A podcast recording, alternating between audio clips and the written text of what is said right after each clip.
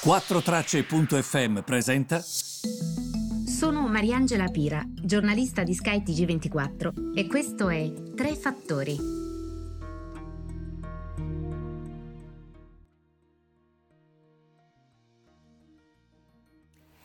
Buongiorno a tutti, benvenuti Tre Fattori del 23 marzo. Allora, ehm, partirei subito dalle novità. Voi vi ricordate quando vi parlavo della questione valutaria, del fatto che comunque la Cina si stava muovendo, dell'Arabia Saudita che stava riflettendo sul prendere eh, il renminbi dai cinesi quando i cinesi comprano il petrolio.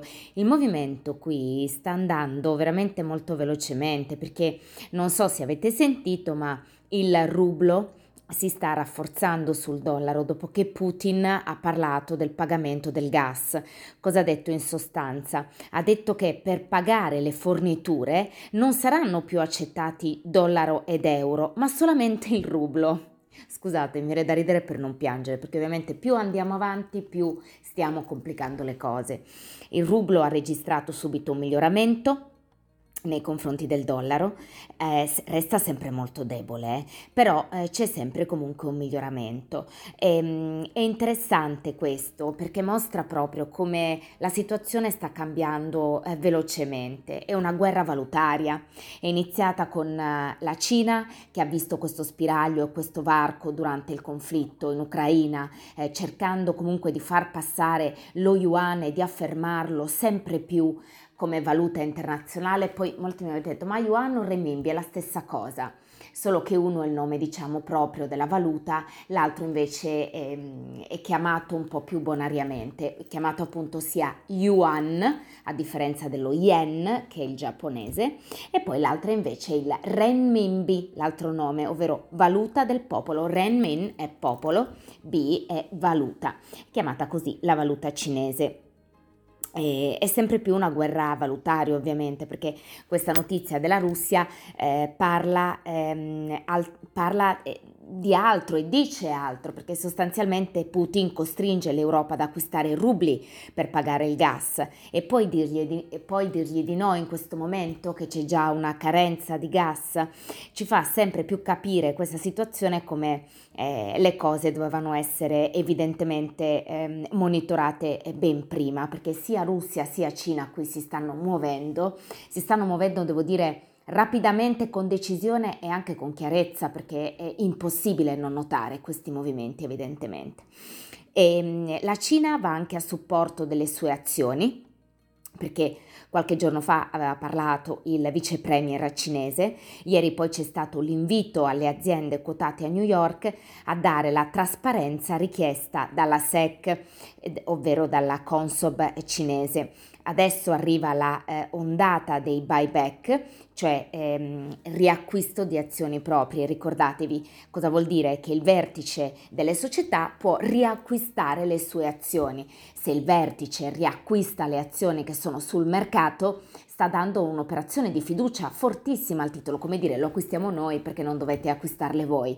Quindi è importante però che ci sia stato l'ok della Cina. È come se la Cina stesse dicendo dai dai rimanete pure quotate tranquilli a Wall Street, siate trasparenti.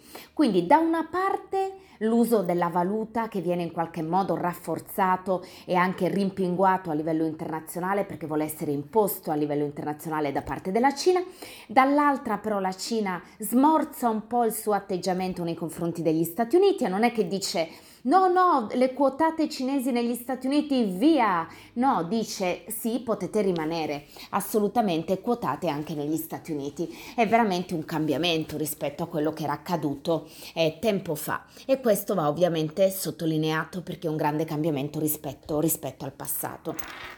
Quindi adesso arriva questa ondata di riacquisti di azioni proprie, come vi dicevo, buyback, dopo Alibaba, Xiaomi, questa notte eh, ci sarà anche una forte attesa ovviamente per l'annuncio di Tencent, la leader di WeChat, quindi vedremo cosa dirà. È come se ehm, la Cina ehm, imitasse gli Stati Uniti. Eh, quante società americane hanno operato questo buyback, riacquisto di azioni proprie? La Cina sta facendo la stessa cosa.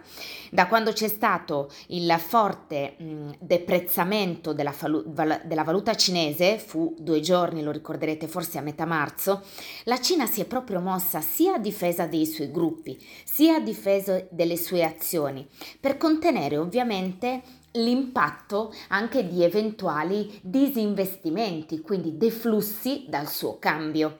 Quindi ehm, adesso invece la situazione è molto diversa, è come se la Cina in più punti e in più versi stesse sostenendo eh, ad ampio raggio, proprio ad ampio raggio, la sua eh, valuta. I cinesi è come se fossero collaborativi con gli Stati Uniti sul tema anche trasparenza per evitare minaccia di delisting, quindi di fuoriuscita dal listino americano.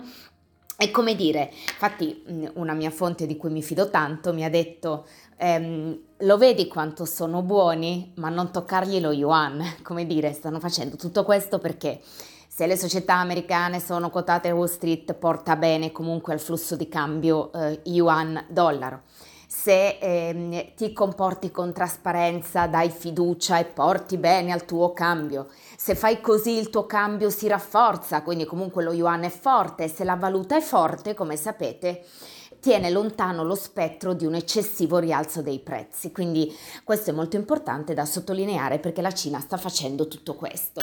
La Russia, d'altra parte, avete sentito, prosegue con questi... Ehm, con queste minacce di Putin avrete sentito che anche Mario Draghi ha detto i prezzi del gas stanno salendo per le frasi di Putin, grazie. per cosa dovevano salire? Certo, stanno salendo per questo, ha detto l'ovvio. E sì, è vero, i prezzi di gas stanno crescendo e questa volta è per le frasi, per le frasi di, eh, di Putin. Come sapete che eh, c'è anche questa possibilità e questa proposta di mettere questo cap, quindi questo tetto sui prezzi. Secondo gli esperti non servirà molto questo eh, prezzo, ehm, questo cap, questo tetto sui prezzi, perché eh, l'importante è che ci siano degli accordi con i fornitori. Solo in questo senso si potrebbe lavorare per mantenere calmirato il prezzo.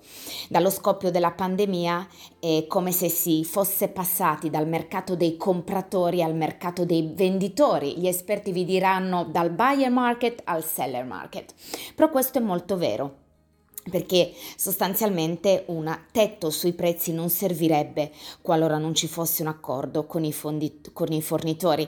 Il mondo sta cambiando rapidamente, per questo mondo che cambia rapidamente occorrono eh, risposte molto rapide e molto veloci. Per esempio, non so se avete visto i prezzi del diesel in Europa. Eh, pochi si sono resi conto di quello a cui si sta andando incontro. Ci potrebbe essere per esempio ehm, un problema di diesel tra poco perché c'è una carenza di diesel che colpisce moltissimo anche l'Africa. Tra chi- crisi alimentare ed energetica assisteremo probabilmente a fortissime ondate migratorie anche verso l'Europa. Quindi ehm, diciamo che ancora una volta quello che sta accadendo in un paese che a momenti fino a qualche giorno fa noi trascuravamo e io ne sono certa, anzi non so quanto scommetterei, scommetterei la casa in Sardegna, cioè casa mia, che nessuno sapeva dove fosse l'Ucraina o pochissimi lo sapessero, Ci, non so cosa scommetto. Um, adesso invece purtroppo lo sappiamo e sappiamo anche quanto accade in un paese può avere dei riflessi dappertutto, quanto questo mondo sia globalizzato, quanto quello che accade a uno possa colpire tutti, anche l'Africa appunto, per questa carenza di diesel per esempio che sta colpendo il continente africano. E, um, il mondo cambia come vi dicevo molto rapidamente e rapidamente chiede eh, delle, delle risposte. Eh, come sapete eh, si sta ipotizzando in Unione Europea anche la riforma del mercato energetico, il tema sarà eh, sul tavolo dei leader europei eh, nel vertice che ci sarà giovedì e venerdì a Bruxelles. Ehm, il vertice sarà importante perché indovinate che cosa accade? Che i paesi del nord sono contro quelli del sud, cioè la stessa cosa che accadeva con il MES, con quello e quell'altro, con gli aiuti, con gli aiuti di Stato. Sostanzialmente c'è l'Olanda che si oppone alla proposta lanciata da chi? Spagna, Italia, Portogallo, Grecia e Belgio. Cioè loro cosa, eh, cosa eh, propongono? Quello che vi accennavo prima, ovvero tetto ai prezzi e disaccoppiamento dei prezzi dell'energia e del gas. Chiedono poi di accelerare eh, sostanzialmente, per dirvi le cose ancora con più chiarezza, Spagna, Italia, Portogallo, Grecia e Belgio chiedono interventi di mercato con un tetto ai prezzi, come vi dicevo prima, dell'energia e del gas. E, e, ehm, e chiede anche di accelerare eh, le misure uh, di... Um, di adozione, come dire, di questa sorta di disaccoppiamento no? dei prezzi dell'energia e del gas. Questo chiedono i paesi del Mediterraneo. Cosa chiedono invece Olanda e Company? Acceleriamo le misure di efficienza energetica, acceleriamo l'adozione delle energie rinnovabili e l'interconnessione. E ovviamente questa riforma del mercato energetico è guidata dal premier spagnolo Sanchez. E, ehm, ma eh, pare più che altro una battaglia muli- contro i mulini a vento perché come diceva appunto um, come si diceva no? Eh, nel famoso libro di Don Chisciotte. Però vi devo dire anche questo, che eh, arriveranno comunque delle primissime conclusioni, probabilmente questo weekend sapremo di più. Hanno ragione i paesi del nord a dire acceleriamo le misure di efficienza energetica. La domanda che mi faccio è ma perché non ci avete pensato prima? Adesso c'è una crisi che si deve risolvere, ma non è una crisi che riguarda solo noi, riguarda tutti. Il prezzo del gas riguarda tutti, il tetto ai prezzi riguarda tutti, il disaccoppiamento aumento del prezzo dell'energia e del gas riguarda tutti. Eh, quello che però i paesi del nord dicono occhio, non sediamoci sugli allori perché abbiamo bisogno di accelerare anche sulle rinnovabili e sul resto e su questo hanno ampiamente ragione. Eh, Diciamo che questo era un discorso che si sarebbe potuto fare e dovuto fare dieci anni fa dalla Crimea. Io mi chiedo, ma perché siamo qui a dirci queste cose oggi? Dovevate farlo prima, vi dovevate svegliare prima. Invece no, siamo qui ancora a inseguire il problema anziché pensarci prima e quindi dobbiamo parlare di attenzione a calmierare i prezzi in questo momento, ma nel contempo accelerare sul fronte delle rinnovabili. L'ideale sarebbe trovare delle misure transitorie che in qualche modo possano calmierare i prezzi, anche se come vi dicevo gli esperti dicono che questo cap, questo tetto ai prezzi del gas non basta. Bisogna trovare appunto un accordo con i produttori, con i fornitori, scusatemi. Quindi vedremo insomma se questa cosa si potrà fare sì o no. Questa potrebbe essere una misura per esempio per calmierare le cose nel breve termine, per poi portare avanti eh, tutte quelle accelerazioni nell'ambito delle energie rinnovabili che sono richieste perché altrimenti ci stiamo andando a schiantare sul fronte del cambiamento climatico.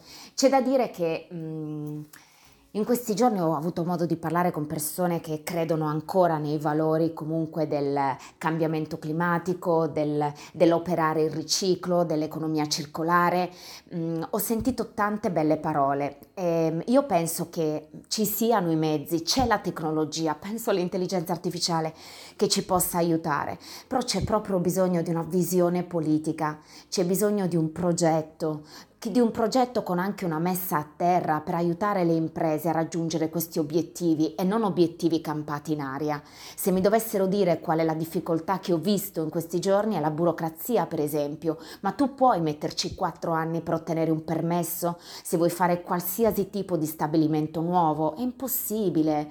Quindi bisogna mettere mano a quello, eh, mano al fatto che bisogna avere una visione eh, non è facile, però non bisogna neanche scoraggiarsi. Avevo forse citato tempo fa quella frase di Monnet quando diceva sostanzialmente guardate che l'Europa si fa nei momenti di crisi. Questa potrebbe essere la volta buona, però eh, bisogna anche darsi una grandissima mossa. Questo è quello che penso. Vi ringrazio per avermi seguito e al podcast prossimo.